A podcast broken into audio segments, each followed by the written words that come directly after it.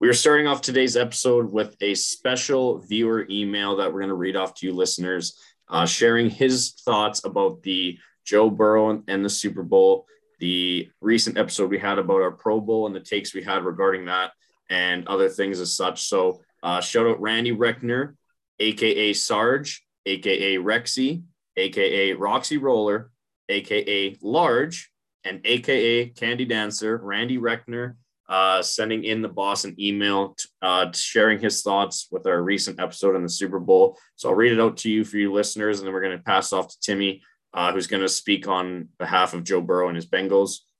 Uh, before we do that, please, for God's sakes, do not share any negative thoughts with Tim and Brisson as they are still coping with the loss of the Super Bowl. Please respect their privacy and keep them in your thoughts for the next seven to 10 days. Here we go. Boss, as you're aware, I lost some respect for Joe Burrow when he came out of the tunnel. He ate up all the hype, and perhaps he forgot sometimes a little seasoning makes things better. Hopefully, he learns. I too agree with one of the boys on Jimmy G. Come on, he's better looking than Burrow. Babyface compared to fucking handsome. How do I know what women like? I'll leave that one and strictly say dot dot dot seasoning. Great calls from the game from the podcast, but you got to believe that a great defense and scary offense is going to pull it off eight sacks question mark. Penalties called at the end of the game to help and team win kind of sucks but hey that's sports. I think everybody got in on burrow's hype and forgot about the other first rounder who did prove himself this year with a better team. As one of the boys said these first round picks going to shitty teams to spend their careers trying to get some surrounding personnel. The pro bowl. I noticed the guys were really down on the whole game. I missed the skills competition heard quite enjoyable kind of hard to change game and make it exciting. It's similar to the NBA All Star game. Yes, the NHL was able to make something marketable, but they also have a three on three in regular season games. Not sure how to make the Pro Bowl better, but you can't bastardize the game. The game is basically there to recognize the players who played well throughout the season. Nothing more and nothing less. When you listen to the games in regular season, it's often brought up that so and so has had five Pro Bowl appearances. This alone brings up trade his trade value and net worth. Hockey doesn't really mention it until they retire during the All Star weekend. Also, with all the different plays and styles from different coaches and systems, it's kind of hard for these guys to quote unquote read and know, unquote, the playbook for the game. I'll try to come up with some ideas for you guys to discuss on how they could change the Pro Bowl to make the game itself more interesting. Reach out to some other listeners and perhaps have a quote unquote change the Pro Bowl unquote podcast next season. Love listening. Keep it up, boys. Randy Reckner, aka Sarge, aka Rexy, aka Roxy Roller, aka Large, and aka Candy Dancer. What a candy ass nickname, Sarge. I got to tell you that. Candy Dancer, not your best work, pal. And you don't need six of them. Uh, Tim, we're going to pass things off to you.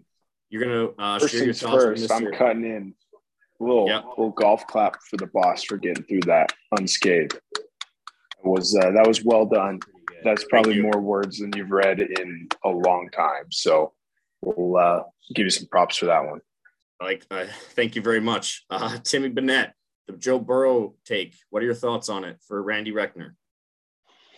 There's a lot to unpack in this. Um, I'm going to go last point to first. Uh, as far as the Pro Bowl goes, I don't think any of us were saying get rid of giving a player an accolade for being called an All Star. We just said the Pro Bowl is very boring and my life might be better without it. Um, so I don't really have much to say on that one, but obviously we're not going to say, well, yeah, like you said, um, it helps with knowing their Pro Bowl appearances, brings up trade value, net worth, yada yada. That obviously we don't want to get rid of. So I think that's a moot point. Um, he said, "You don't think Joey of, B was pulling up his net worth by coming out of the tunnel with his helmet off? He knows exactly what he was doing. Exactly, merchant, merchandising the body, baby. Sorry to cut you off. It's all good. That was a great point. Sex absolutely sells. So if I were Joe Burrow and looked as great as he did, which is better than Jimmy G, I would also come out without a helmet on, show it off. And as far as what you're saying with uh, how do I know what women like, you should have seen all the ladies that were at the uh, Super Bowl watch party I had here because they were drooling over this man uh, because Joe Burrow might be the best looking player in the NFL. Um, fuck your seasoning with that. Uh, you said something along the lines of first round picks going to shitty teams in reference to the Bengals who were just in the Super Bowl.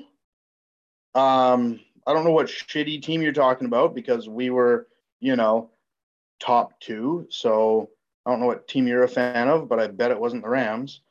Um, so again, bit of a moot point. Uh, six nicknames that you gave yourself is also kind of funny. Um, but as far as Joe Burrow goes, man, like the dude, if he had won this game, you wouldn't be saying any of this stuff. The man comes out with confidence because you got to look good, feel good, play good, right? You play good, they pay good. And that's what Joe Burrow's trying to do. He knows that he is a brand himself. So he's going out, no helmet on, showing it off. I love the confidence. And before we started recording, Matt was talking about the idea of this is the Super Bowl. He's not really worried about coming out there being that, you know, quiet soldier with the helmet on. He knows that he's going to be running this team in this game and why not show that off? And all these comparisons to Jimmy G, like get a good quarterback. Like Jimmy G is I don't understand. I get it. Like he's a good looking guy, but like Joe Burrow shows out on the field, shows out off the field. I don't know. I really love that he had no lid on, absolutely showing it off. In football, you always have a helmet on. You don't really get to know what these players look like, and Joe Burrow's out there trying to change that. So I'm always for guys that are trying to break the mold, and Joe Burrow is that guy. So let's pick the nickname I hate the most. Candy Dancer, you can go sock one. Well, that's all great stuff there. Uh, obviously, uh, for back a little backstory here and back uh, content with Mr. Randy Reckner, Sarge, Roxy Roller. He is a Patriots fan, so I'm sure there's a little bit of Patriots love there. Jimmy G, obviously, as you tore him apart, Tim, in, in fair respect. Uh, the other thing too that we were talking about uh, that he wanted to mention as well was that he obviously is probably the kind of person, Randy, you probably are the old man that screams at clouds, where you probably don't like these baseball players celebrating home runs by flipping bats and stuff. So we can just assume this is based on your old age, because uh, you are getting up there in age, my friend, no matter what good shape you are in. Maddie Brisson, what's your rebuttal to Timmy's thoughts as well as the email from our good viewer, Sarge? Uh, I guess the first thing I'll say is I agree with everything Tim said. Uh, the biggest point that I had when I read that, which I appreciate everyone sending their thoughts and everything. I'm always always more than happy to chat about it on the pod. Might have to get Randy on sometime, but like if put yourself in Joe Burrow's shoes, you just win the AFC. You have to now watch film for two weeks straight with Aaron Donald, one of the best pass rushers of all time, Von Miller on the other side, also rushing. And then that's not even bringing into the picture that Jalen Ramsey is probably going to shut down whatever option that he's covering, which turned out wasn't the case. But like, it's not, it's not, I'm sure Joe Burrow had a lot more things on his mind, considering I listened to a podcast and he was talking about how he was, he had to do so many interviews. And that was the day after they won the AFC championship, is that they came to the building and they already got briefed on all the interviews, all the stuff they had to talk about for all the media. So I think that he had a lot more things to talk about. You know, if he came out with his helmet out or helmet on or helmet off or whatever he came out in is whatever it is. But I mean, I didn't even see that. And I'm the biggest diehard Bengals fan outside of Tim Bennett, north of the 46 parallel. So the Bengals, yeah, we can talk about the Bengals later, fellas. But yeah, I, I don't know how much I'd buy into that, but you're right. The Pro Bowl can go to hell. But you're right, sexy Rexy there you go. There's my thoughts. Mr. Sabrowski, any thoughts on uh, anything from this email? Anything you want to add in there? I think the boys covered it pretty well there. Um, you can't replicate uh, what Timmy said. I laughed for about five minutes at the. Uh, I'll pick which nickname I hate the most. Um, thank God for mute. Uh, I got I got nothing. It's uh, we'll leave it to the uh, two Bengals fans with their ta- tails between their legs this week. Now let's keep this in mind, filter not include listeners. We always appreciate hearing from our viewers, whether it's email form or phone call, which Randy does in abundance, and we appreciate it because we know you guys care about the podcast. So although we torched you, Randy, there for a few minutes at the start of our show, we do appreciate you emailing into us. If you want to share your thoughts or opinions with the filter not included boys, uh, send us an email at bigscreensports2020 at gmail.com. That's bigscreensports2020 at gmail.com. Or message us on any of our social media platforms Instagram, Twitter, Facebook, and TikTok at Big Screen Sports. For Twitter, it's at Big Screen Sport. Share your thoughts on any of the topics you hear us talking about here on the podcast. And talking about the topic today, let's get right into it, boys. We have another filter not included draft we're going to do today. Not many sports news that we want to cover today, so we're going to do a draft style of the best athletes to ever play for one team uh, in their entire career. So this is coming off the heels of Ryan Zimmerman, the first ever draft pick for the Washington Nationals uh, retiring after 16 seasons, playing his entire career as a national. So we sparked with the idea that we should come up with our top three athletes of all time to play for one single team. At the end, we're going to give a couple honorable mentions here, so make sure you stay tuned for that. Uh, gentlemen, I'm going to start us off here because I am the boss. This is my show, in case you guys always forget here in recording time. But I'm going to start us off with the Black Mamba himself, Kobe Bryant, number eight and 24. Cooper Kupp, obviously donning that jersey too today, was unreal in the Rams parade that had about 12,000 people in it in total, thanks to a picture from Matty Brisson. Uh, Kobe Bryant, the greatest of all time in the Lakers history, in my opinion, just because he is my favorite athlete of all time. Mamba mentality will live on forever. Uh, he played uh, his entire career with the Lakers, and he will be one of the greats of all time. Uh, we're going to do a snake draft here. We're going to pass it off to Sabrowski, who's got pick number two. Sabrowski, what is your first athlete to play for one team in their entire career? Derek Jeter. I mean, you think of overrated this or whatever in terms of defense, defensive skills and with the new metrics, but I mean, just Derek Jeter, consummate professional, guy won a lot, had a really good career at a premium position for the center of the sporting universe, the New York Yankees. So I think that's uh, a pretty easy pick right there you had to pick Sabrowski, your favorite Jeter play, would it be the flip play, the Jeter throw itself, or his walk-off hit against the Orioles? Probably just the the Jeter play itself. Um, what kid hasn't tried that? Right? Every every kid went to the Sandlot after probably the first one and just or after or seeing Derek Jeter highlights and just tried that play over and over and just how effortless he made it look. Um, it was, you know, it's a generational play and and a lot of people look up to it. I actually think the the flip's a little overrated. Um, Big Giambi just had to slide and he'd be safe, but that's uh, that's a conversation for another day. Matty Brisson, you got the flip, the Jeter throw, or other, or the sorry, the walk off hit against the Orioles in his final game, or other. What are the play you're choosing that represents Derek Jeter in your in your opinion?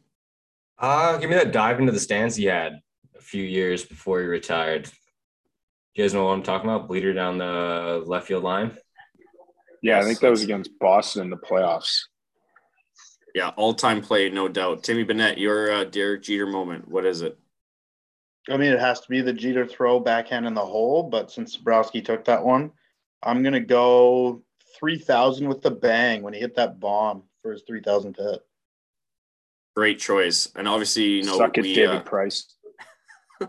yes, exactly. Obviously, Sabrowski, uh, tough for him to do the Jeter play as a lefty, but I'm sure uh, he's always grown up trying to uh, replicate himself, whatever lefty fashion he could. Uh, moving on, Timmy Bennett, you got the third pick in the filter not included uh, best athletes on one team career draft. What is your choice? Easy pick here. We're going Barry Bonds. I don't care what anybody has to say about steroid use. That is the best baseball player we have seen. Barry Bonds played for Pittsburgh for like 12 years. Oh, god damn. You are so right. I was putting this together when I was uh, driving home. That's on me. That's on me. We're gonna audible to my next pick. Uh, Calvin I'll Johnson. just restart. I'll just restart. I'll, I'll, just restart. I'll cut that out. No, leave that. No, no, there. definitely don't cut leave that. that That's in great. there. That's good action. That's me being dumb. Okay, Tim, your 1st pick. That's we an overworked teacher. Shift. Pay your teachers. Yeah, pay your teachers more. I just came out of a staff meeting. Shout out Dover Bay. Um, we are going to go with Calvin Johnson from the Detroit Lions. Um, short career, but one of the best receivers that we've ever seen. Uh, the man could catch any ball. He was a massive human being and moved like shit. So like, and in the, I mean that in the best way. Um, yeah, Calvin Johnson, not Barry Bonds, because I'm an idiot. Yeah, a short career that only consisted of 135 games, unfortunately, due to injury, but still one of the greatest careers of all time. Uh, Matty Brisson. Didn't Calvin first, Johnson have the most receiving yards all time in a season? Yes, he had 19, 1900 something. 1964. That That's for right because Kupp came close to that this year, right? Correct. Ish. Yes. Ish. Yeah, and he had an extra game. game. Oopsies. Uh, Matty yeah, your first pick, incredible. Filter not included draft. All right, so I'll switch it up a little bit here, and I'm going to go with a hockey player. Let's go with Mario Lemieux. Played for Pittsburgh for quite a few seasons, 915 games played. Uh, and I think that he's an incredible athlete, an incredible guy, but he's also a savvy businessman. I don't know if you guys saw, but at one point when the Pittsburgh Penguins were had racked up a lot of debt, um, Mario Lemieux actually, I don't remember if he turned his contract, uh, but he took he turned his contract into team equity. Yeah, they owed he, him like sixteen million dollars. Yeah, that was it. Yeah, and he turned, and now it's worth like exponentially more than that. So you know, smart move by him. Could have probably turned out worse, but I mean, you see NFL players now taking their contracts in fucking Bitcoin and getting screwed. So I mean, Mario Lemieux is the pioneer of that, some may say. I mean, not only uh, that, that's a guy who had cancer, got it removed, and uh, I'm looking it up right now. Came back and led the league in scoring while missing a good deal of its season, getting a cancerous lump in his neck removed. Like, talk about big time. Yeah, no doubt. Obviously, some uh, obviously obviously a great career, shortened for a little bit there, but came back as strong as ever. Brisson, we're doing a snake draft. So you have the next pick as well. You got four and five. What is your second selection in the filter not included best athletes to play for one team's minus Barry Bonds draft? So this one, I'm gonna need. I'm gonna audible a bit here, and you guys got to tell me if this counts or not. Uh, I'm gonna go with Ray Lewis because I didn't know if I wanted to put him in the best category or the worst category because like he did murder two people with a knife but he was also a fucking hell of a defense. Allegedly. Allegedly, he yeah, he pled down to whatever was lying in his initial statement, but so I think he got it. I think he got 12 months probation and 250 grand. But like, if you actually go back and look into it, like they had him paying for the knife that was used to stab those two guys. Like they had almost everything, but they just couldn't connect his fingerprints or DNA to the knife. And obviously, this was such a while ago. He got away with it. But I don't know. He's still a hell of a football player. What do you guys think? Well, all that, that I take away from that is that if there was a day that we were bored for topics here on Filth included, we might have to do a Matthew Brisson power rankings of athletes turned criminals uh, rating from one to 10, because it's just about every episode that you turn athletes into criminals between Ben Roethlisberger, Ruggs will come up eventually here, I bet. And I think that would be an all time power rankings, you know, trying to be relevant here in the sporting world. What do you guys think? I had Ray Lewis on my list too, so I think that's absolutely a great pick. You got to go on field with this kind of stuff. Yeah, defensive player of the year twice. I mean, that's what more can you say? An emotional leader too. Like there's stuff outside of the stats. Like he was the heart soul of that defense for how many years up in Baltimore? 12 time Pro Bowler, two time Super Bowl champ, won a Super Bowl MVP. Yeah, he did all right for himself. Yeah, not bad at all. Uh, Timmy, coming back to you, your second pick in the draft. Where are we going? Uh, my second pick, we're going with the big fundamental, Tim Duncan. Uh, might not have been the flashiest guy in the NBA, but he was so consistent on one of the biggest dynasties that we're going to see in sports. That Spurs team is always competitive and he was always a big part of those teams.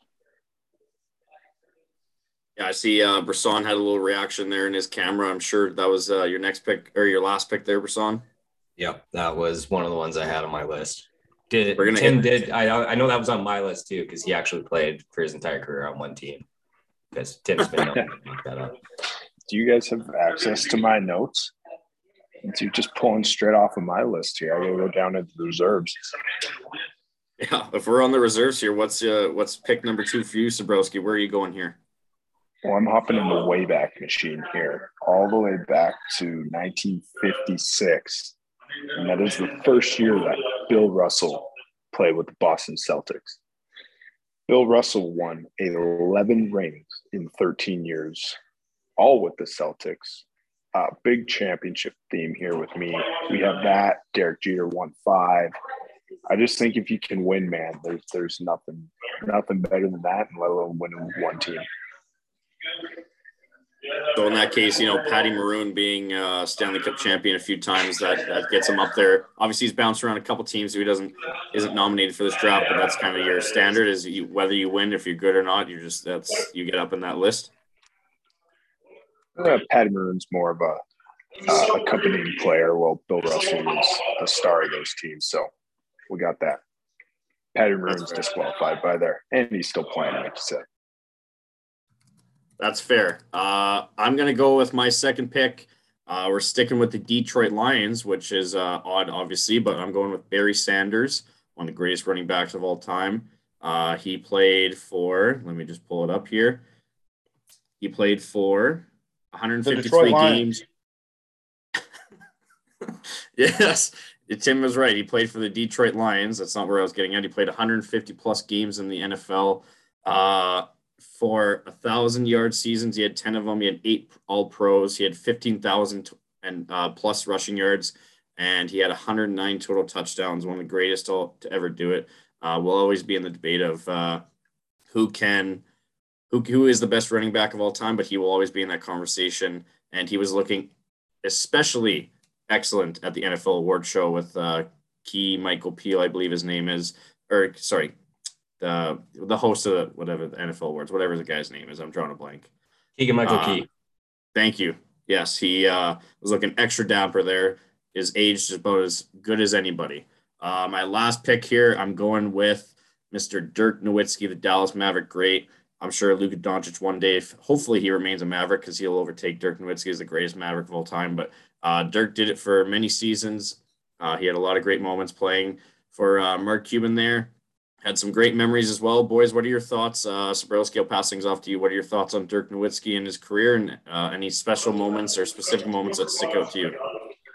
I actually have a throwback, throwback Dallas Mavericks Dirk Nowitzki jersey in my closet at home right now. So it tells you my feelings on him. Um, you spend one year in Texas at college, and all of a sudden you become a Mavs fan. Apparently, just watching Dirk uh, night in night out was was fun. He's just just so smooth and, and technically sound. And yeah, near the end, Dirk could not move worth a shit, but uh, he was fun to watch, and he was a big part of those uh, of those Mavs teams, especially the one that randomly won an NBA championship, basically off of Dirk's back. For sure. Anybody else got anything on uh, Dirk Nowitzki, or should we move on? I had Dirk on my list for sure as well, so a great pick and I was never a good basketball player, but I played in high school, and my move was the Dirk fade. Back him down, back him down, kick the leg out while you're fading away. Nobody can block that. The only difference between him and I is he would actually hit the shot, and I would usually airball it. It's the thought that counts. Well, and he was like six foot nine too, so there's that. Yeah, I'm six nine what... at heart, baby. Six nine at heart. uh, Timmy, coming on to you. What is your uh, third and final pick in the draft? You skipped me, you dick. Oh, I'm sorry, I did. Sorry, Sabrowski. What is your? Uh, my apologies. What is your third pick uh, in this draft? My apologies there. oh, I'm gonna, I'm gonna, you know, sample all the sports here, and I'm picking Burnaby Joe, Joe Sakic. Um, just, just a legend, right? Winning two-time Stanley Cup champion, NHL MVP in 2001. 13-time All-Star, and you know was end of the year NHL first team at center three times in in a in the early 2000s decade where talent was you know everywhere. So there's that. Uh, he was a captain for most of his career. Um, really good Colorado Avalanche team, and you know now he's transitioned over to being a damn good executive for the Avalanche. They uh, they've been putting together some good teams, and uh, he's uh, he's the architect of that. Also met him once, so that was cool. the John Reed tournament in St. Albert. Yeah, I actually uh, refed in that tournament where his team came down too. So it was very cool just seeing Joe Sakic up on the bench, you know, coaching his team. So that was a very cool moment. Glad you got to meet him as well. Timmy Bennett, your third and final pick in the draft. What do you got? This one might be a surprise pick. And when I say might be, I'm going to get some funny looks on this one. Um, but career cut way too short for the Washington R words. We have Sean Taylor. Uh, he would have been going down as possibly the best safety ever, hardest hitting for sure. Shout out Darren Sharper. And uh, we'd be talking Sean Taylor in the same category as Troy Polamalu, Ed Reed. That dude was an absolute monster. And that highlight of him in the Pro Bowl, since we're on the Pro Bowl today, I guess, him lighting up the punter is the best football highlight you will ever watch. So Sean Taylor is my third pick back when the Pro Bowl wasn't a bastardized version of football. Take that, Roxy Roller. Shout out large. Uh, Brisson, your third and final pick here in the best athletes to play for one team draft. What do you got for the What do you got for the listeners?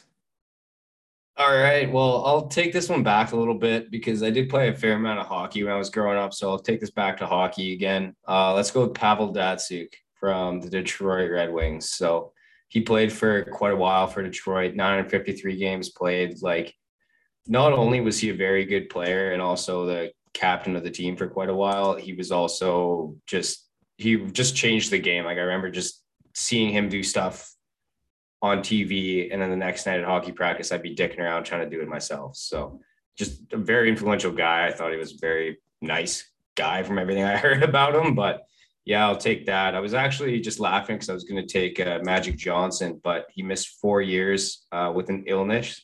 illness, uh, and it's dash dash HIV. So I don't know why that's uh, not like redacted a little bit because that seems mildly offensive. But I guess that just caught me off guard. But yeah, you didn't know that about Magic Johnson. I knew he had HIV, and I knew he was like open about it, but it's I, I just found it weird to actually read that somewhere. Like when you see WNBA players like out for nine months and then it says like pregnant in brackets, like it just just kind of catches you off guard. Some you don't see every day. We'll go with that. We could have had a laundry list of te- uh, players here that fit this category for this draft, but we had our top three. Uh, we have our teams picked. We're going to post that on social media for a later date for you guys to vote on the best best athletes to play for one team in their career draft. Uh, hopefully, you guys enjoyed that. We're going to add some honorable mentions here. The one honorable mention I'm going to include in mine, I'll pass them off to Brisson afterwards, is I'm going to add Dustin Pedroia, the Boston Red Sox legend. Obviously, Big Papi is a big Boston Red Sox legend as well. But, uh, you know, short kings matter. I'm a Kyler Murray fan, not anymore, probably because of all the things going on there. But uh, short kings rule as I am a short king. And Dustin Pedroia was one of those guys in baseball that proved that uh, you know, short people can do things that big people can too. So Dustin Pedroia was my pick. Uh, Brisson, any honorable mentions on your end from this draft? Uh, I have two, except I'm only going to say one of them. Uh, I'll say Nicklas Lidstrom, just because I don't want to steal these other guys' thunder, and because the other guy's a fucking Steelers legend, and I can't say his name right now because my heart's still broken from the Bengals. Timmy Buns, uh, your honorable mention Probably still hurt too. I've got uh, quite a few honorable mentions here, so bear with me. I'm not really going to talk about them. I'm just going to list them off. Uh, as a Mariners fan, have to go Felix Hernandez. Uh, Bengals fan, it hurts to say, but Ed Reed and Troy Polamalu should both be talked about there. Uh, Chipper Jones was a great. Cal Ripken Jr., Dwyane Wade, Markus Naslund, my boy Pat McAfee. Uh, we got Jay Cole played a set for the uh, Rwanda Patriots. Shout out to the African League. But I really want to focus on one man and uh, that we're going to throw back to the 40s with the St. Louis Browns. We got Eddie Gaedel. Uh, he had one official plate appearance. I think he was about three foot six. And my favorite fact about Eddie Gaedel is that he wore the number one eighth on the back of his jersey. Um, obviously, played in a different time, so that wouldn't fly now, but absolute legend that needs to be mentioned. So that's my honorable mentions. Shout out Eddie Gaedel you ever see a world where Jose Altuve walks up to the plate, jokingly or not, with a one eighth jersey? Is that is that flying nowadays, Tim? Uh, I think that's disrespectful to the man, the myth, the uh, St. Louis Browns legend, so I don't see that happening. Yeah, he will forever be the Should only retired number, number 56. Should be number 56, five foot six on a good there, day. There we go. Uh, Sabrowski, any honorable mentions on your end? Yeah, I got some some up front. Um, Ted Williams. Uh, I don't know. I guess he played for two teams because he flew in the U.S. Air Force, but you know, not baseball. Uh, Sandy Koufax, Jackie Robinson, the goat. Um, can't say enough good things about that guy. Break down the color barrier. All all of that. 42 is a great movie. Go watch it if you have time. Um, got some football ones. Uh, Walter Payton. There's literally a trophy named after him for being a good guy. Um, talk about a legacy there. And then um, I don't know if this guy has much of a positive legacy on on his team and the sport, but uh, Johnny Football, Johnny Manziel. Um, I mean, if you want to change the conversation to just complete bus, but uh, that's a guy who in college, you know, he's beating number one ranked Alabama, throwing for 500 yards, five, six touchdowns a game. And, you know, it just his, his game didn't really translate over to the NFL for, you know, a multitude of reasons. And, you know, guy ran into a few off the field issues, but it just, you know, Johnny Manziel was a guy who, when he was in college, you really thought he could be one of the next great quarterbacks. I'm sure I don't, I'm not alone in, in having that opinion. Um, what are some busted you guys can think of, you know, off the cuff here? Dive into those. I'm going to jump in here with, uh, as a former Portland Trailblazers fan, if you are checking us out on Twitter, I denounced my fandom there, but Greg Oden was one of the biggest ones. Man was coming out of college as like the big thing, literally the big thing. He was like seven one, and his feet just couldn't keep up with being such a huge human. Kept breaking his feet. Like that's probably one that fits the cusp here pretty well. Like the Oilers finally got the first overall pick, and then they proceeded to just be dog shit for another four years after drafting Yak Yakupov. So like he was tough. just a fucking tire fire. And I think the story, correct me if I'm wrong, Sabrowski, but the story goes like wasn't didn't Yakupov like a pre-draft meeting at Katz' house, and then he played video games with Katz' kid, and Katz was like, "Yep, we're drafting this fucking guy," and then he just proceeded to shit down his leg for his entire NHL career.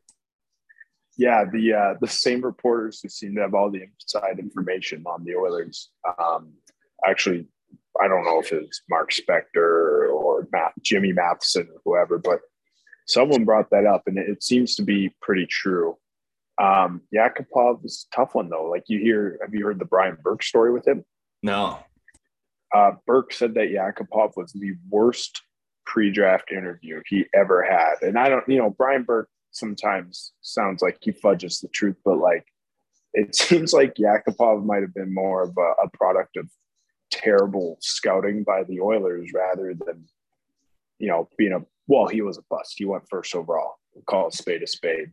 And in general, that draft was like 2010 or 2012. I don't remember 12, year, 12. that draft was shit.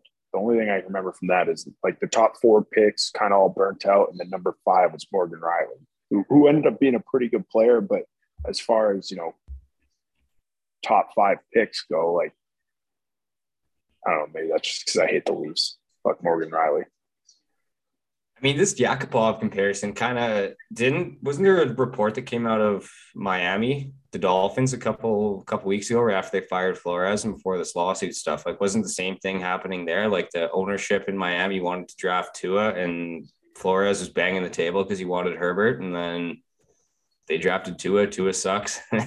Flores, Flores, Flores was right. Yeah, yeah. I think he, he nailed it. Tua is I don't know. We can get into Tua talk. Uh, it's too early to be a bust. Too early to be a bust. He won some football games this year. You know what? What? What do you think the definition of a bust is? Like when? When can someone quantifiably become a bust? What do you think, Boss or Tim? One of you two. The uh, the definition of a bust is Jamarcus Russell. Um, I think you have to fully flame out at this point. Like Tua hasn't done enough to fully flame out, but you turn to a guy like Dwayne Haskins, even I think he's getting towards bust category. but I really need to see a Jamarcus Russell level. Like we're sending you home with game film that's not even in the case, and you come back saying, "Oh yeah, I watched that when you're really eating 19 cheeseburgers." Like that's a bust. What was the Jamarcus Russell story that came out within the last year? It wasn't the game tape one. It had something to do with a plane ride, right? Oh, I might be just. Yeah, while while you look that up, Sabrowski, I'll give you one that always lives in my brain permanently. Uh, obviously, Canadian basketball is an all-time high in the international world, uh, and it is a staple now for Canadian basketball players coming into the league. But one Canadian basketball player that never really did pan out and probably will live on is one of the worst NBA draft picks in my opinion and bus uh, was Anthony Bennett of the Cavaliers. Uh, I've never seen so much hype, and obviously TSN Sportsnet or Canadian uh, sports broadcasters here ran with Anthony Bennett being the first overall pick, and boy, did that taste, that uh, sour taste live on for a few years after he was a complete bust. But Anthony Bennett uh, never, you know, he he proved that sometimes, like you said, the first overall pick, it's kind of a boomer bust, and he was, boy, was he a bust. Broski, any uh, any insight yet on your Jamarcus? Uh, no, uh, I can't story? find it. I think I might be. I think I might be.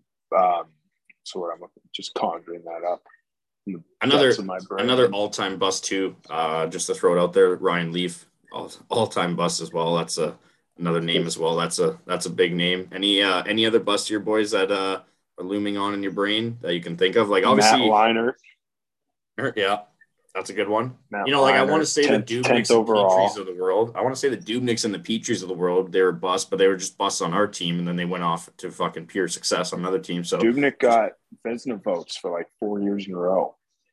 Yeah, and he was like, so I will not stand for Dubnyk slander. He he has said actually he was on 32 Thoughts the other week, and he said one of the biggest problems with him in Edmonton was that he couldn't stop the fucking puck to save his life. Those are his words. But he said once he finally got out of Edmonton, um, he uh, you know figured some shit out. He had some tough years, got sent down to the AHL by Montreal, but really found a home with Minnesota. Ended up being a, a pretty good player for a few years at least. Yeah, he ended up winning the Vezina at least a year or two after he left Edmonton, I believe. It was a, the first or second year after he left Edmonton. I'll never say Dubnyk is a bust because obviously he's become a you know a staple of a goaltender in the National Hockey League, but it's just so tough because we watched him for however many seasons he was here in Edmonton. We called him a bust because he was not panning out, and then he goes on to greater and better things in Minnesota. But it's just tough seeing a guy, perf- you know, get you know thrown to the wolves playing goaltender for the Edmonton Oilers, and then go on to you know live light it up. Same with the Petries of the world. I think you just hate these guys because they weren't good for your Oilers. That's what I mean. Like it's like a bust. 20, it's not a bust. 20 something. It's not a bust draft pick. It's just a bust organization back in those days, in the dark days of Edmonton. So it's just tough being True. like seeing them go on to better and better things, being like, well, why didn't they play like that here? That's just because we're the shit. So uh, any other? Who's that football player? The lineman was it Green Bay, who's taking all the steroids in college well, I know Bosworth was a linebacker. He was kind of a bust, right? Uh, Oklahoma. Chris, Chris Bosworth is that his name, I believe. Brian Brian Bosworth. Brian Bosworth. Brian yeah. Bosworth. Um, NFL lineman bust. Come on, Google, help me out here. Here we go. Number 77. What's his fucking name? Tony Mandarich. Tony Mandarich. He uh, yeah, yeah, yeah, yeah. was I like the that. next coming of Jesus out of college. He was drafted second overall by Green Bay in the 89 draft. Um, like he was two-time Big Ten Offensive Lineman of the Year, All-American, first team All-American, and then referred to as the best offensive line prospect ever, and uh, was released four years after being drafted. Jesus, that is that's got to be tough, a that's a tough bust. Sell. Speaking of bust, it could be a future bust. Is the Jordan Love draft pick in Green Bay? Staying on the Green Bay topic, is that going to be a bust? Not only the player, but just the draft pick itself. I mean, the guys. I think he suited up for what two games and uh, two years. Like that's that's a tough look. I don't know. What do you guys think on that one? Is, is there any future? Is there any future? Is there any future busts? Let's let's go on there. Any future busts that you can see guys that have been drafted and you're like, I don't see this guy panning out if they haven't, you know, gotten off to a hot lead. Like for example, obviously he's not a bust he's just blending right now. I was watching the Bruins and Rangers game in the background and completely forgot that Alexi Lafreniere was a hockey player in the NHL because I have not heard his name in forever. So that's uh, I don't know what do, what do you guys think? Is there any future busts that you guys can think of that somebody you're watching now or is living not living up to the hype that could be a bust in a few years? Renier is definitely on on on his way there. I think uh, who's? A guy named Matthew Boldy for Minnesota has played like 15 games and already as many points as uh, Lafreniere this year.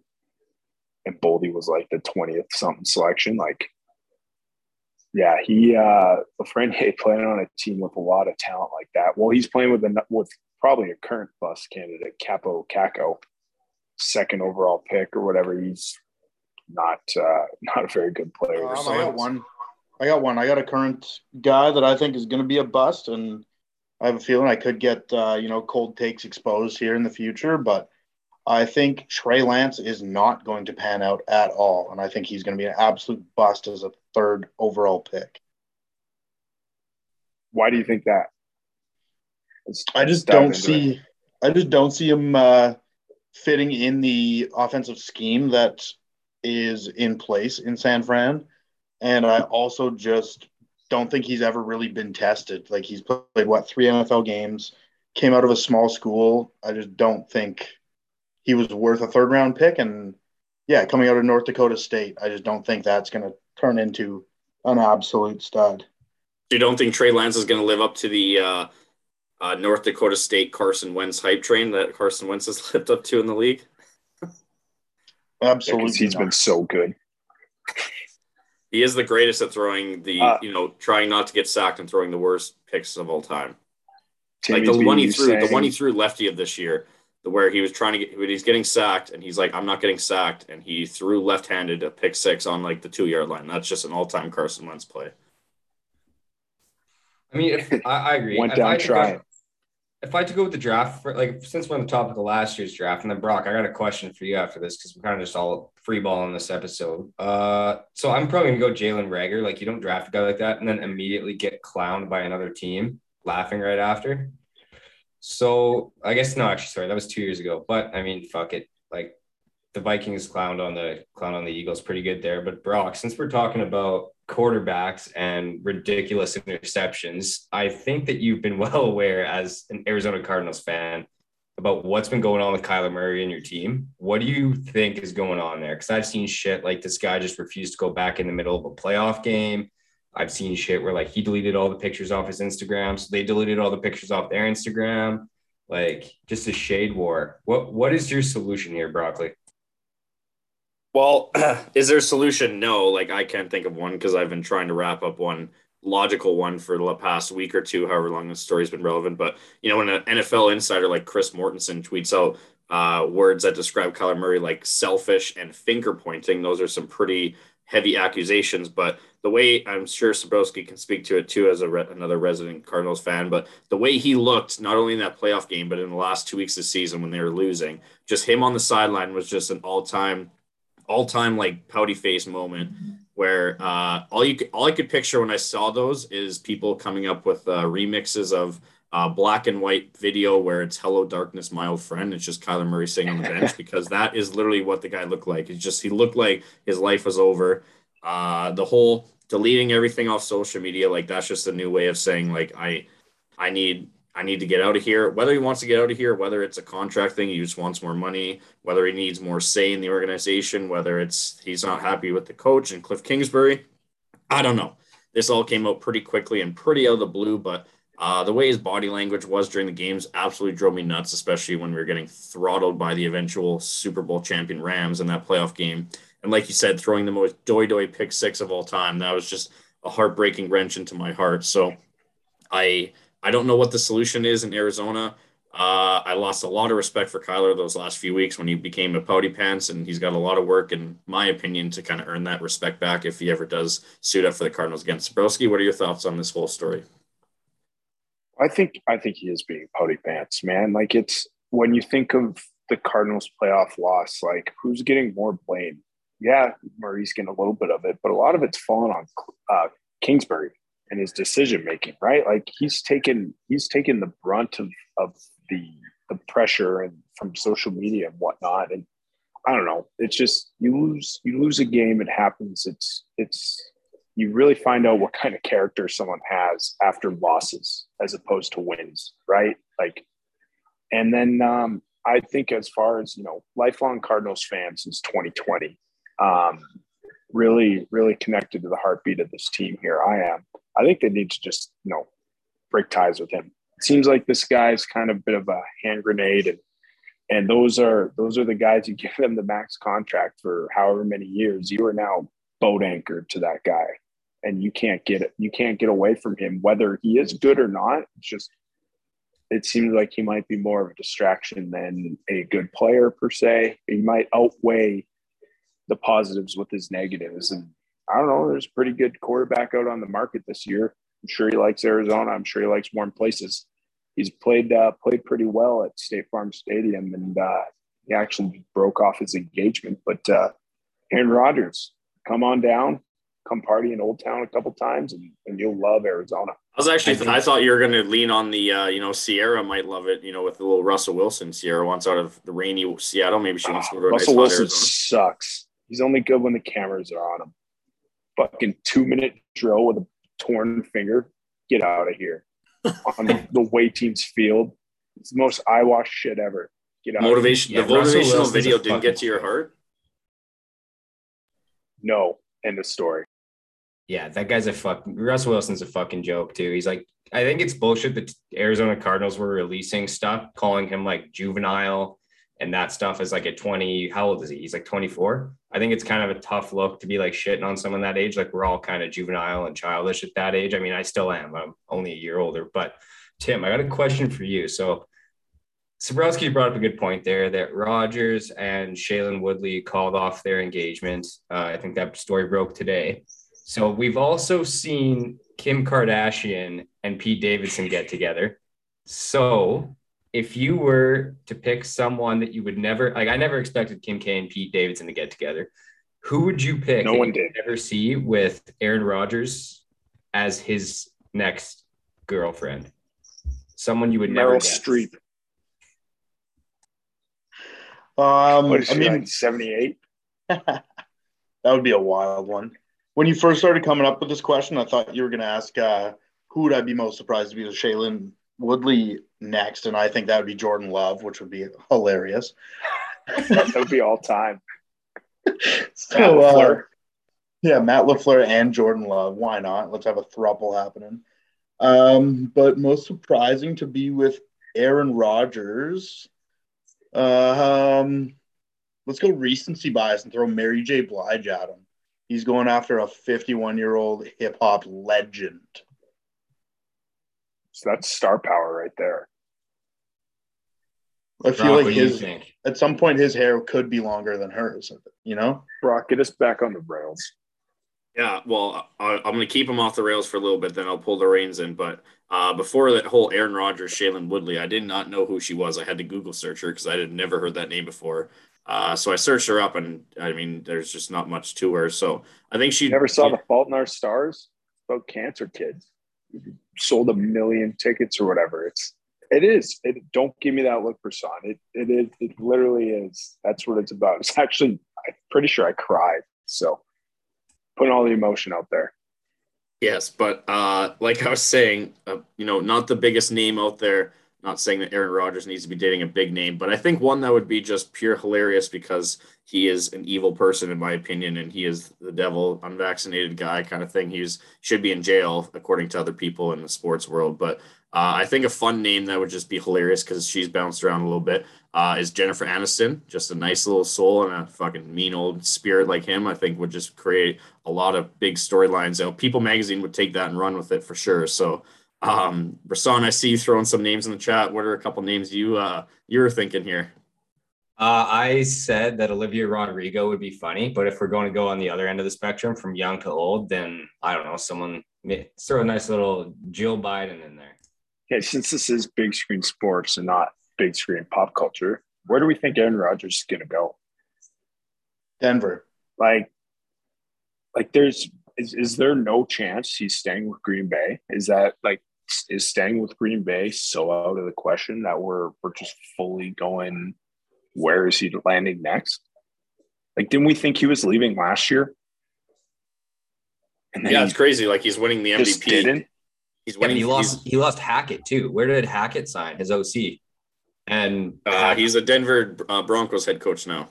Yeah, I think that's, that's where I put that's where I put my money because they purged all the offensive assistants too to go there. Yeah, I, I I don't know. I just it's one of those the whole we were talking about Aaron Rodgers at the start of training camp. Is he even going to suit up for the Packers? Walks in wearing an office T-shirt into his first day training camp, and then all of a sudden, skip forward a few months, he's winning the MVP for the Packers and losing yet again in the playoffs to the 49ers. So I don't know. I just yeah, and his first day was like two weeks late, right? Oh yeah, it walks in like he took nothing. he took his time. Yeah, nothing wrong in the world, obviously, but I don't know. I, yeah, like Denver is kind of my first pick too. Uh, my second pick, if I had to pick one, would be like a Pittsburgh. I mean, just because the history and you know, I, I don't know, is is Aaron Rodgers a guy that's going to go play for a guy like Mike Tomlin? But it's the whole Ben Roethlisberger's finally left there, uh, and maybe Aaron Rodgers is the next guy to take that franchise farther in the playoffs. I don't know, but that's really, in my opinion, I don't really care wherever he ends up. It's just as long as he's like not Mike Tomlin. That guy, that guy's a saint. Yeah, but like Aaron Rodgers and Antonio Brown in the same locker room. No, I know. No, I'm not saying. I'm not saying Mike Tomlin's a bad guy. I'm saying Aaron Rodgers oh. is such a oh. drama queen that like Mike Tomlin might not put up with it. Sure, Ben Roethlisberger oh. was a drama oh. queen for the wrong reasons because he got he literally had walking boots in his locker probably because he was hurt, you know, every week and he just had a new injury to come up with. He had to deal with that drama plus Le'Veon Bell and Antonio Brown. But I don't know, like is Tomlin going to put all his chips or Art Rooney, the owner, going to put all their chips in to bring a guy like Aaron Rodgers in, or I don't know. That's just I mean Denver, Pittsburgh. What else do you guys think? Uh, is there any other teams wrapping up here? Oh man, I he, I just feel like he might just stay with Green Bay. Like this is the kind of I've been to this movie before, right? You kind of know how it ends. Gets pissed, tries to pressure the owner. Maybe they go out and get her finally get a well, not finally. They they have a pretty badass wide receiver right now. His name is escaping me for whatever reason. yes, Davante Adams. Thanks. Yes. Thanks. I mean, that that was the guy that Aaron Rodgers was looking for, right? And ended up having a really good year together, MVP year together. So, um, to throw it way back in this episode, Timmy Buns, when you brought up uh, Denver and also securing the bag, that just made me think of another all-time bust, Brock Osweiler. That guy had what, like four good games, and then was it the Texans gave him like a max contract, and he just rode off into the sunset with his $75 million and never heard from him again. Brock Assweiler, as my buddy uh, Lance loves calling him.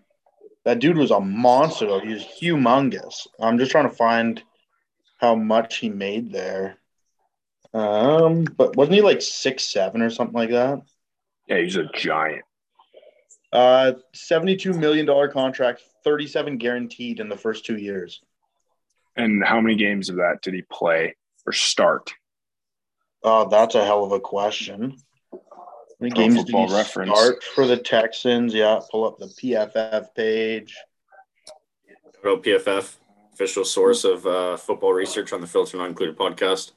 Uh, for the Houston Texans, he played 15, started 14, and the year after signing that contract, he was He's back on back Denver with Denver.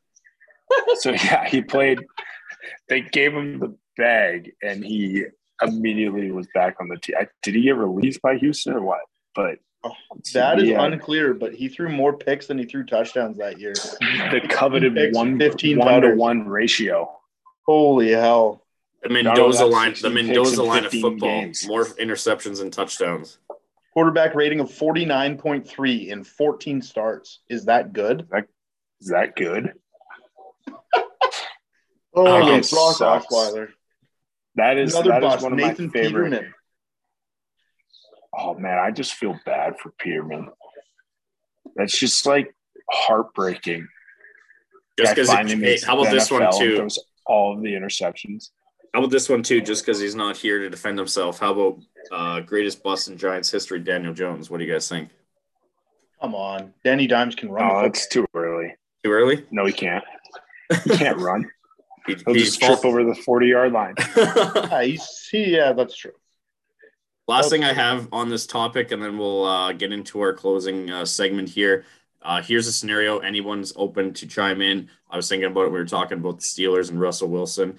Uh, obviously, Davante Adams is a free agent, and I don't know the situation in Seattle, but is there a straight up trade for something? How fun would it be to see like an Aaron Rodgers and Adams go to Seattle, and Russell Wilson and Tyler Lockett go to Pitt, uh, go to Green Bay? That's That'd be a little fun. I think like if you can get rid of if you're Seattle, you can get Davante Adams and Aaron Rodgers, I think you do it at all costs. You're at the dying end of this dynasty, but you're probably already dead. You need to hold a ceremony for him. But but how many first round picks is Seattle then sending to Green Bay?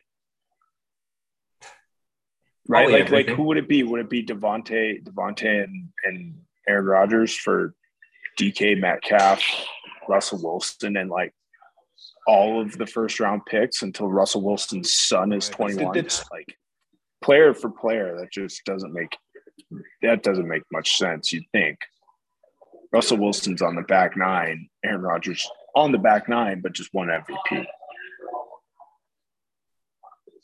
Boss, we got you back yet, or what? I've been here the whole time. I don't know whether I'm a robot right now. Hopefully, I sound pretty. No, cool, you're good now. Yeah, I uh yeah, it just it's those are the fun NFL trades because NFL trade deadline is the worst thing in the world aside from the Pro Bowl itself. But I'd be just it's just a fun hypothetical, you know, to throw around. Who knows? Oh, one last thing that I want to say. Shout out to the Rams. I know you guys are sad that they beat your Bengals, but like shout out to them for showing that teams out there can just say fuck it, go all in. The Rams aren't picking in the top 100 of this draft. They just said, you know what, draft picks, we don't need them. We're going to try and win a, a championship.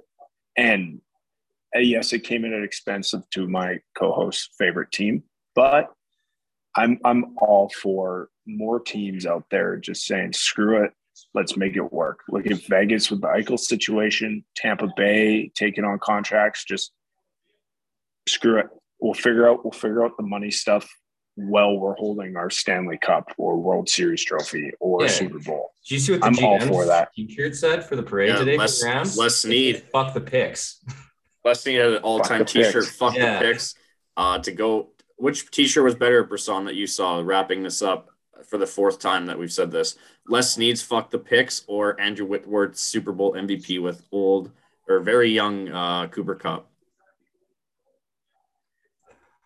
I like to fuck the picks. I think that, that Sprowski's right. The more people in fucking mode, the better for the sports. Oh yeah, just chaos. Beautiful. If you have any thoughts on anything we just talked about, because we rambled and got off the rails there quite a bit there in our uh, segment, uh, message us on Instagram, Twitter, Facebook, and TikTok at Big Screen Sports. For Twitter, it's at Big Screen Sports, or send us an email at Big Screen Sports 2020 at gmail.com. That's Big Screen Sports 2020 gmail.com. All right, fellas. Just as we're wrapping up here, I got into a little bit of a Twitter beef here this last week. So, um, let's just say it was with a fellow a fellow sports fan, but this guy, his name's Colin Dunlap, uh, Colin underscore Dunlap on Twitter. He uh, he was kind of shitting on the Bengals for having a bunch of people welcome welcoming them home um, from their Super Bowl game. So the Bengals, I don't know if you guys saw the video online, but there was probably hundreds and hundreds of people outside of Paul Brown Stadium from when the team arrived back and they were celebrating the Bengals, cheering them on, and thanking them for what they did this season. So, Colin Dunlap uh, and his 60,000 followers decided to inform his 60,000 followers of uh, the following, saying a ton of Bengals fans gathered and welcomed home their Super Bowl team after the Super Bowl loss. Losses in all caps. I get it for them, but I'll say this. I'd never do this after a Pittsburgh Steelers Super Bowl loss and I hope no self-respecting Steelers fan ever would. Period. Loser mentality. Period. So I came back with a little bit of a fastball, and my argument was that they weren't cheering because they lost. We weren't giving out participation medals. What we were cheering on was no, I shouldn't say we because I wasn't there, but they were cheering on the widespread success of the team. This team was favored to win six games this year, and they won 13 and lost in the Super Bowl. They knocked out both the number one seed and the number two seed in the AFC. They beat the Chiefs, the number two seed, twice this year, once in the AFC championship game to come back and win or to, to come back and win the game and make it to the Super Bowl. So I don't know. It's just like, I don't get it. Like maybe Brock, you can help me out here, but like your team's in the Super Bowl, you guys lose. Like the Bengals came so far and did so much stuff that they've never done before. It was unprecedented. It was incredible. Like, I don't know if I'm ever going to have this much fun again during a playoff run for the rest, rest of my life. And like, I woke up Sunday morning fully knowing that like us losing was the likely possibility. And with all the chicken shit that happened in the game, all the referee fuck ups, everything that went on throughout the game, I was like, you know what? I'm proud of this team. I'm proud of Joe Burrow, who it came out today had a sprained MCL and continued to play in the rest of the game. So put that in your pipe and smoke it, Colin. But it just it's just frustrating. Like you can't cheer on something. The city of Cincinnati hasn't had a professional sports like win of the entire league since like I think it's 1991 like this and the Reds have by and large been shit. Anyone who follows baseball will know that the Cincinnati Reds have not been good. The only thing you know about the Reds is Joe Burrow and the mascot's head is a big baseball. But like the Bengals far and exceeded everyone's expectations. And I don't think it's a bad thing to celebrate something, celebrate like this playoff run. Like the last month of my life has been crazy trying to listen and take in as much as I can from this because I don't know if I'm ever going to experience it again. But maybe Brock, give me your thoughts because I'm trying to be objective here. From an, I've obviously am heavily biased in this, but like I'm not even saying this because I hate Pittsburgh. I'm saying this just because I love Cincinnati and I love what they were able to do, and I think it means so much more than just what happened in that last 60 minutes of football they played in 2022. Yeah, I mean, it, it's pretty simple when you think about it. I mean it, the famous saying it's very hard for people to do is put yourself in somebody else's shoes. Like my Arizona Cardinals were not in the Super Bowl by a fucking large margin because they lost the eventual Super Bowl champions in the Rams. Uh, obviously, if fans came out in Arizona State Farm Stadium to welcome home their Cardinals after that loss, I'd probably have to res- uh, designate no more fandom like uh, uh Timmy Bennett did with his Portland Trailblazers. But at the end of the day, did anybody expect the Bengals, including yourself, to be in the Super Bowl. If you told me that the Bengals would have made the playoffs this year, I would have told you bullshit. Like at the beginning of the year, and I mean that from a, from an objective fan standpoint, man. Like, obviously, I'm getting a little fucking fired up here, but like, the Bengals this year exceeded expectations so so much. Like, I've never had a professional sports team play and operate in the way that they did and make it that far. And like, it sucked the way it ended. It like I I I think Zabrowski said it earlier. Like I'm proud of the I'm happy for the Rams. I think that I would much rather have lost to the Rams as opposed to someone else. But like I don't know, like the refs. I think we talked about it a few weeks back. We won't rehash this comment, but like I said, that they need to have more refs on the field, similar to like how baseball does it. Like you could have refs stand out of bounds and it doesn't fucking impact a single thing in the game. But all it does is give an extra set of eyes to see these holds, these pass interference plays, see if someone was lined up offside. I don't know if you've seen the pictures. Aaron Donald was literally three feet offside on one. Another one, the entire so the play that Logan Wilson got flagged on for pass interference, which like we can debate that till the cows come home. I think he was, I thought he was just touching him. Some people said he was grabbing. Like if he is, and that's a flag every day of the week. But the fact of the matter is, is on that same play, all four offensive linemen jump for the Rams. Like there's screenshots of the center have not moved the ball, and all three linemen are out of the four linemen are out of their stance. Sorry.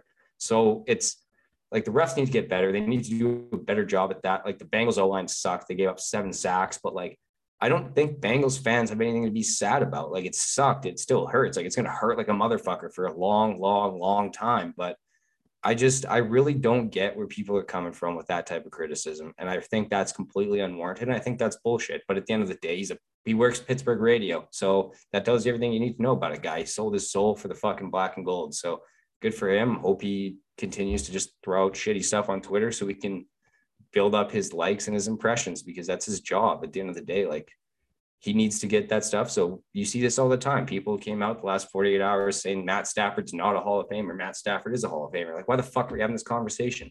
Let the guy get drunk in a parade before we even have this conversation. Fuck. Yeah, let Tom Brady tweet at him to have some water.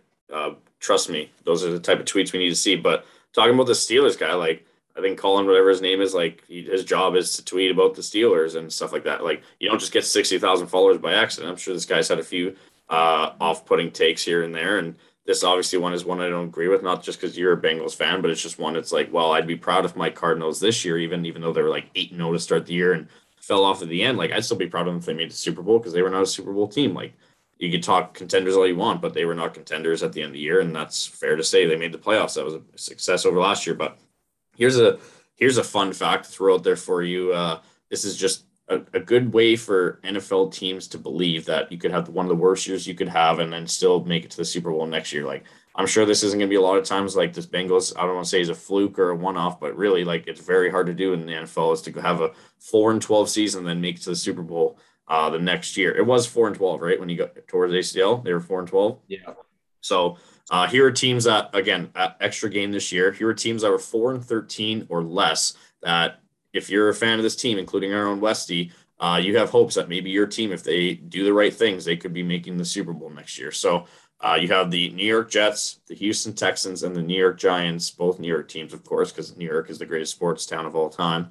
Both are all of them were four and thirteen, as well as the Detroit Lions were three, 13, and one. So obviously they had a tie, but pretty much same thing as four and 13. So these are four teams that nobody nobody in their right minds would ever pick being in the Super Bowl next year. But your Bengals, I'm sure people were in the same boat. Like I never, I thought the Bengals were the shits, and then all of a sudden Joe Burrow's taking them to the promised land. Like that's fucked up. That's a big deal. So uh, it, it's just very cool to see that, and you got to you got to enjoy that moment as a Bengals fan, being like we're a team that just turned it around from four and twelve to make it to the Super Bowl. So it's not a fluke. You guys, you guys had a run.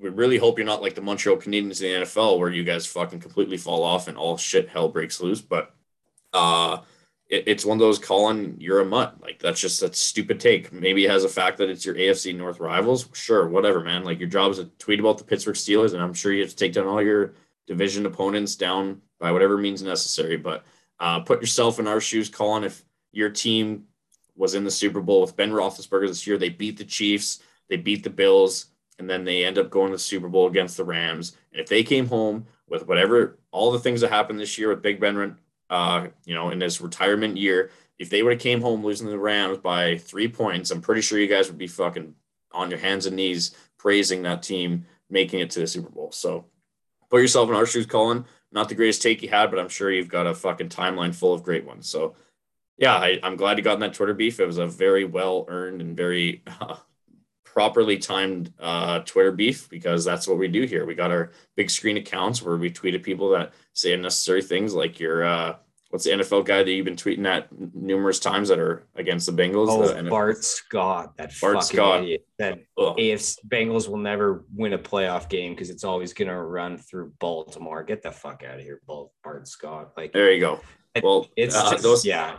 Those are the kind follow of people. Us, make sure you follow us right? on social media. We try to like interact with people as much as we can. Like it's just, I think that a lot of these people are just saying stupid shit to get clicks, and I genuinely am vehemently oppose that because it, everything that you sh- try to say and put on social media should at least like be wholeheartedly in a good manner, trying to do like maybe not do something good because social media as a whole is a joke, but like not saying stuff just for the sake of saying stuff and building up your like followers and shit. Like I'm just trying to do the best that I can and just talk and interact with the most people because this is what I like. This is what I love. I love sports and it's yeah, it's interesting, but I probably will next week sometime. I'm hoping I'm dropping a blog series uh, on the Bengals just because it's reading week. So I'll hopefully be able to recap where we started, where we came, how we got here, because I think a lot of people don't realize that there's the, this Super Bowl was the this was the culmination of the two different ways you build a franchise. You go like the Rams and you acquire players and you pay for with capital, whether it's draft or resources or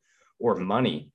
And the Bengals went the opposite direction. Zac Taylor's first year, he didn't draft a single player that wasn't a captain out of his university team. So there's it, it, it was the two opposite ends of the spectrum clashing, and obviously the Rams got the better of them. But you can only hope that with the Bengals having 48 millions in caps, 48 million in cap uh, for next year without cutting a few players that probably should be cut. All of our draft picks looking forward, like hopefully it's bright, like you said. Hopefully not the Montreal Canadiens, but fuck.